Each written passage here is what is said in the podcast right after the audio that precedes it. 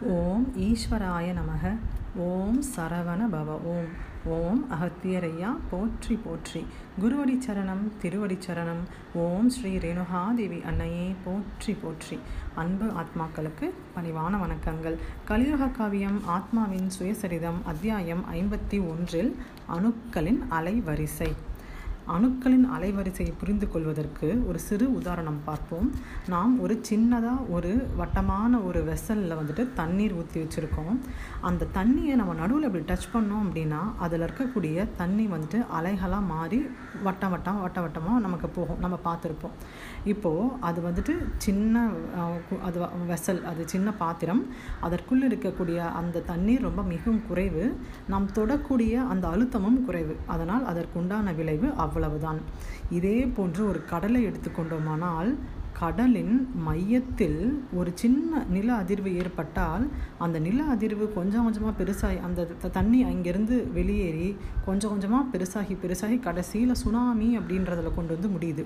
அப்போது இதுலேருந்து என்ன தெரியுது அப்படின்னா எந்த ஒரு விஷயத்துக்கு நம்ம எண்ண அழுத்தம் கொடுக்குறோமோ அதனுடைய விளைவுகள் கடைசியில் எங்கே போய் முடியுது அப்படிங்கிறது தான் அதோடைய கான்சிக்வன்ஸ் இப்போ நம்ம பார்த்த விஷயம் நம்ம கண்ணுக்கு தெரியக்கூடிய விஷயம்.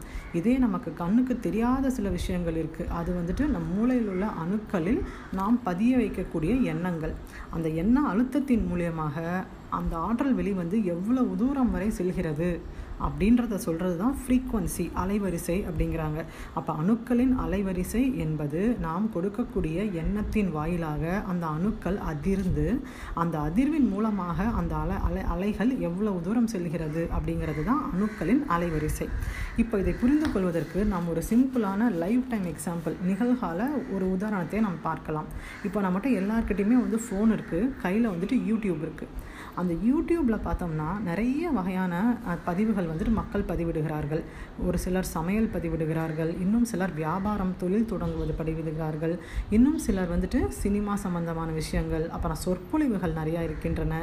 இதையும் தாண்டி நம்முடைய ஞானாலயத்தில் கூடிய நம்முடைய குரு அன்னையின் செய்திகள் கூட நிறைய இருக்கின்றன. இது மாதிரி ரொம்ப சின்ன விஷயத்துலேருந்து ரொம்ப பெரிய விஷயம் வரைக்கும் எல்லாமே வந்துட்டு பார்த்திங்கன்னா நம்மளுடைய யூடியூப்பில் அவைலபிளாக இருக்குது இப்போது நாம் எதை போய் சூஸ் பண்ணுறோமோ அது நமக்கு கிடைக்கும். உதாரணத்திற்கு சமையல் கலை ஒரு லட்டு செய்கிறது எப்படின்னு ஒரு அம்மா போட்டாங்க அப்படின்னா அதை வந்துட்டு ஒரு நாளைக்கு ஒரு லட்சத்துலேருந்து ரெண்டு லட்சம் பேர் வரைக்கும் பார்ப்பாங்க. அடுத்தது வியாபாரம் பற்றி போட்டால் அதை இன்னும் கம்மியாக ஒரு ஒரு லட்சம் அதற்கும் கீழே குறைவாக தான் பார்ப்பார்கள். இன்னும் இந்த அதுக்கு அடுத்தது வந்துட்டு இந்த ஆன்மீக சொற்பொழிவுகள் இதெல்லாம் இந்த எதாவது ராமாயண கதைகள் அதை மாதிரி போட்டால் இன்னும் ஒரு கம்மியான பேர் ஒரு இருபதாயிரம் முப்பதாயிரம் பேர்னு பார்ப்பாங்க. ஆனால் நம்முடைய ஞானாலயத்தில் நம்ம போடக்கூடிய குரு அன்னையினுடைய செய்தியை நூறு பேர் கூட பார்க்க மாட்டாங்க. ஏனென்றால் கலிவட்டத்தில் களி அணுக்களுடைய ஆதிக்கம் அதிகமாக இருப்பதனால் கலியுக மக்கள் உண்பது உறங்குவது ஊர் சுற்றுவது. இது போன்ற கேளிக்கைகளிலேயே தன்னை அதிகமாக செலவிடுவார்கள் அப்படின்னு மகரிஷிகள் சொல்கிறாங்க அப்போது இந்த அலைவரிசையிலிருந்து அடுத்த அலைவரிசைக்கு யார் செல்கிறார்களோ அவர்களால் மட்டுமே வாழ்க்கையில் முன்னேற முடியும். இல்லை என்றால் இந்த அலைவரிசையிலேயே திரும்ப திரும்ப மூழ்கி மூழ்கி மூழ்கி வாழ்க்கையில் எதுவுமே சாதிக்க முடியாது அப்படின்னு சொல்லி சொல்கிறாங்க இப்போ இப்போ நம்மளுடைய குழுவிலே எடுத்துக்கிட்டோம் அப்படின்னா இதில் இருக்கக்கூடிய மக்கள் வந்துட்டு அவர்களுக்குன்னு நிறையா வேலைகள் இருக்கும். இருந்தாலும் ஒரு சில நேரத்தை ஒதுக்கி இப்போ போடக்கூடிய அந்த பதிவை வந்து கேட்குறோம். அது நம்மளுடைய ஆர்வம். இந்த பதிவு நம்மளுடைய ஆர்வத்தின் மூலியமாக நாம் கேட்பதனால் இதில் இருக்கக்கூடிய ஒரு சில தகவல்கள் நமக்கு வந்து சேருகின்றன. இது நமக்கு கிடைக்கக்கூடிய ஒரு புது ஞானம். இன்னைக்கு கிடைக்கக்கூடிய ஒரு புது அறிவு இல்லை ஞானம்னு வச்சுக்கலாம். ஸோ நம்ம எது எது மாதிரி நம்மளுடைய எண்ண அலைகளை செலுத்துகிறோமோ அதற்கு ஏற்றால் போல் அந்த அலைவரிசை நீண்டு சென்று திரும்ப அதற்குண்டான விளைவுகளை வந்து நமக்கு கொடுக்கும். இதே தான் வந்துட்டு அணுக்களுள்ளேயும் இருக்கின்றன. ஒவ்வொரு வரிசைக்கும் ஒ- அதாவது பத்து வட்டங்களில் இருக்கக்கூடிய இந்த கலியுகம் திரேதாயுகம் துவாபர யுகம் சத்தியயுகத்திற்கு ஒவ்வொரு அலைவரிசைகள் உண்டு. இப்போ இந்த கலியுகத்தில் மக்கள் வாழ்வதனால் அதிகமாக உண்பது உறங்குவது சினிமா பார்ப்பது இது போன்ற கேளிக்கைகளிலேயே அவர்கள் வாழ்க்கை முடிந்துவிடும் அப்படிங்கிறாங்க. அப்போது இதையும் தாண்டி யார் வந்துட்டு கடவுள் மேல் அதிக பக்தி கொண்டு கிருஷ்ண பரமாத்மா அதாவது அவருடைய அவதாரங்களை வேண்டிக் கொண்டே இருக்கிறார்களோ அதை பிரார்த்தனை செய்து கொண்டே இருக்கிறார்களோ அவர்களுடைய அலைவரிசை வந்து துவாபர யுகம் வரைக்கும் செல்லும். அதையும் தாண்டி ராமநாமத்தை ஜபித்து கொண்டே இருக்கிறவர்களுக்கு வந்துட்டு அந்த அலைவரிசை திரேதாயுகம் வரைக்கும் செல்லும் அப்படிங்கிறாங்க.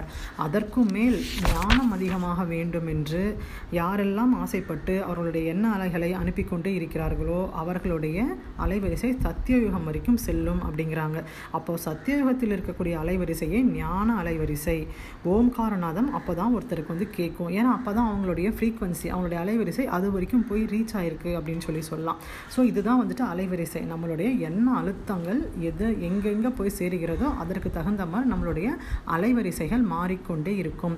அப்போது இப்போ நம்ம குழுவில் இருக்கிறவர்களுடைய அலைவரிசை வந்து ஞான அலைவரிசை ஒத்திருக்கிறது.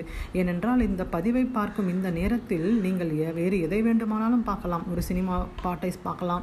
இல்லைனா ஒரு செய்தி கேட்கலாம். இல்லைனா ஒரு சமையல் நிகழ்ச்சியை பார்க்கலாம். ஆனால் இதையெல்லாம் தவிர்த்துட்டு உங்களுடைய ஒரு சின்ன நேரத்தை ஒதுக்கி இன்றைக்கி என்ன சொல்லியிருக்காங்கன்னு இதை கேட்குறோம் பார்த்தீங்களா? இதுதான் நம்மளுடைய அலைவரிசை. அப்போது நம்மளுடைய அலைவரிசை வந்து கலிவட்டத்தை தாண்டி விட்டது. இது ஒரு நமக்கு ஒரு மிகப்பெரிய சந்தோஷமான ஒரு செய்தி. ஏன்னா நம்மளுடைய அலைவரிசை களியை தாண்டிடுச்சு. கலிவட்டத்தை தாண்டிடுச்சுன்னா இதற்கு மேல் வாழ்க்கையில் நமக்கு என்றுமே உயர்வு மட்டும்தான் அப்படின்னு சொல்லி சொல்கிறாங்க இப்போது நம்மளுடைய ஞானாலயம்குள்ள நிறைய உயராற்றல்கள்லாம் தொடர்பு கொண்டு பேசுகிறாங்க எப்படி அவர்களுடைய அலைவரிசை இவங்களுக்கு கிடைச்சது அப்படின்னா இவர்கள் வந்துட்டு மந்திர வேள்வி இந்த ஞான வேள்வி செய்யும் பொழுது உலக நன்மைக்காக மந்திர உச்சாடனம் செய்தார்கள். அப்போது உலக நன்மை மக்களுடைய நன்மைன்னு இவங்களுடைய அலைவரிசை இருந்ததனால் உயராற்றல்களுடைய எண்ணமும் மக்களுடைய நன்மை தான் அப்போ ரெண்டு பேருடைய எண்ணமும் ஒத்து போயிட்டதுனால ரெண்டு பேருடைய அலைவரிசையும் ஒன்றாகிவிட்டது. எப்பொழுதெல்லாம் இரண்டு பேருடைய அலைவரிசை ஒன்றாகிறதோ அவர்களால் எளிதாக இணைய முடியும். அதே போன்றே நம்மளுடைய உயராற்றல்கள் இவர்களை வந்து தொடர்பு கொண்டிருக்கிறார்கள். அப்போ இதிலிருந்து நமக்கு கிடைக்கக்கூடிய ஒரு செய்தி என்னவென்றால் நம்மளுடைய எண்ணங்களும் உயர்ந்த எண்ணங்களாக இருந்தால் உயர் ஆத்மாக்களுடைய தொடர்பு நமக்கு எளிதில் கிட்டும் அப்படின்னு சொல்லி நம்ம வச்சுக்கலாம். ஸோ இந்த பதிவு இதனுடன் முடிகிறது. புத்தகத்தை முழுமையாக படித்து முழு ஞானம் பெறுவோம். இப்பதிவில் உள்ள நிறைகள் அனைத்தும் குருனையை சாரும் குறைகள் அனைத்தும் என்னையே சாரும். ஏதேனும் குறையிருப்பின் மன்னித்தருளுங்கள். நன்றி.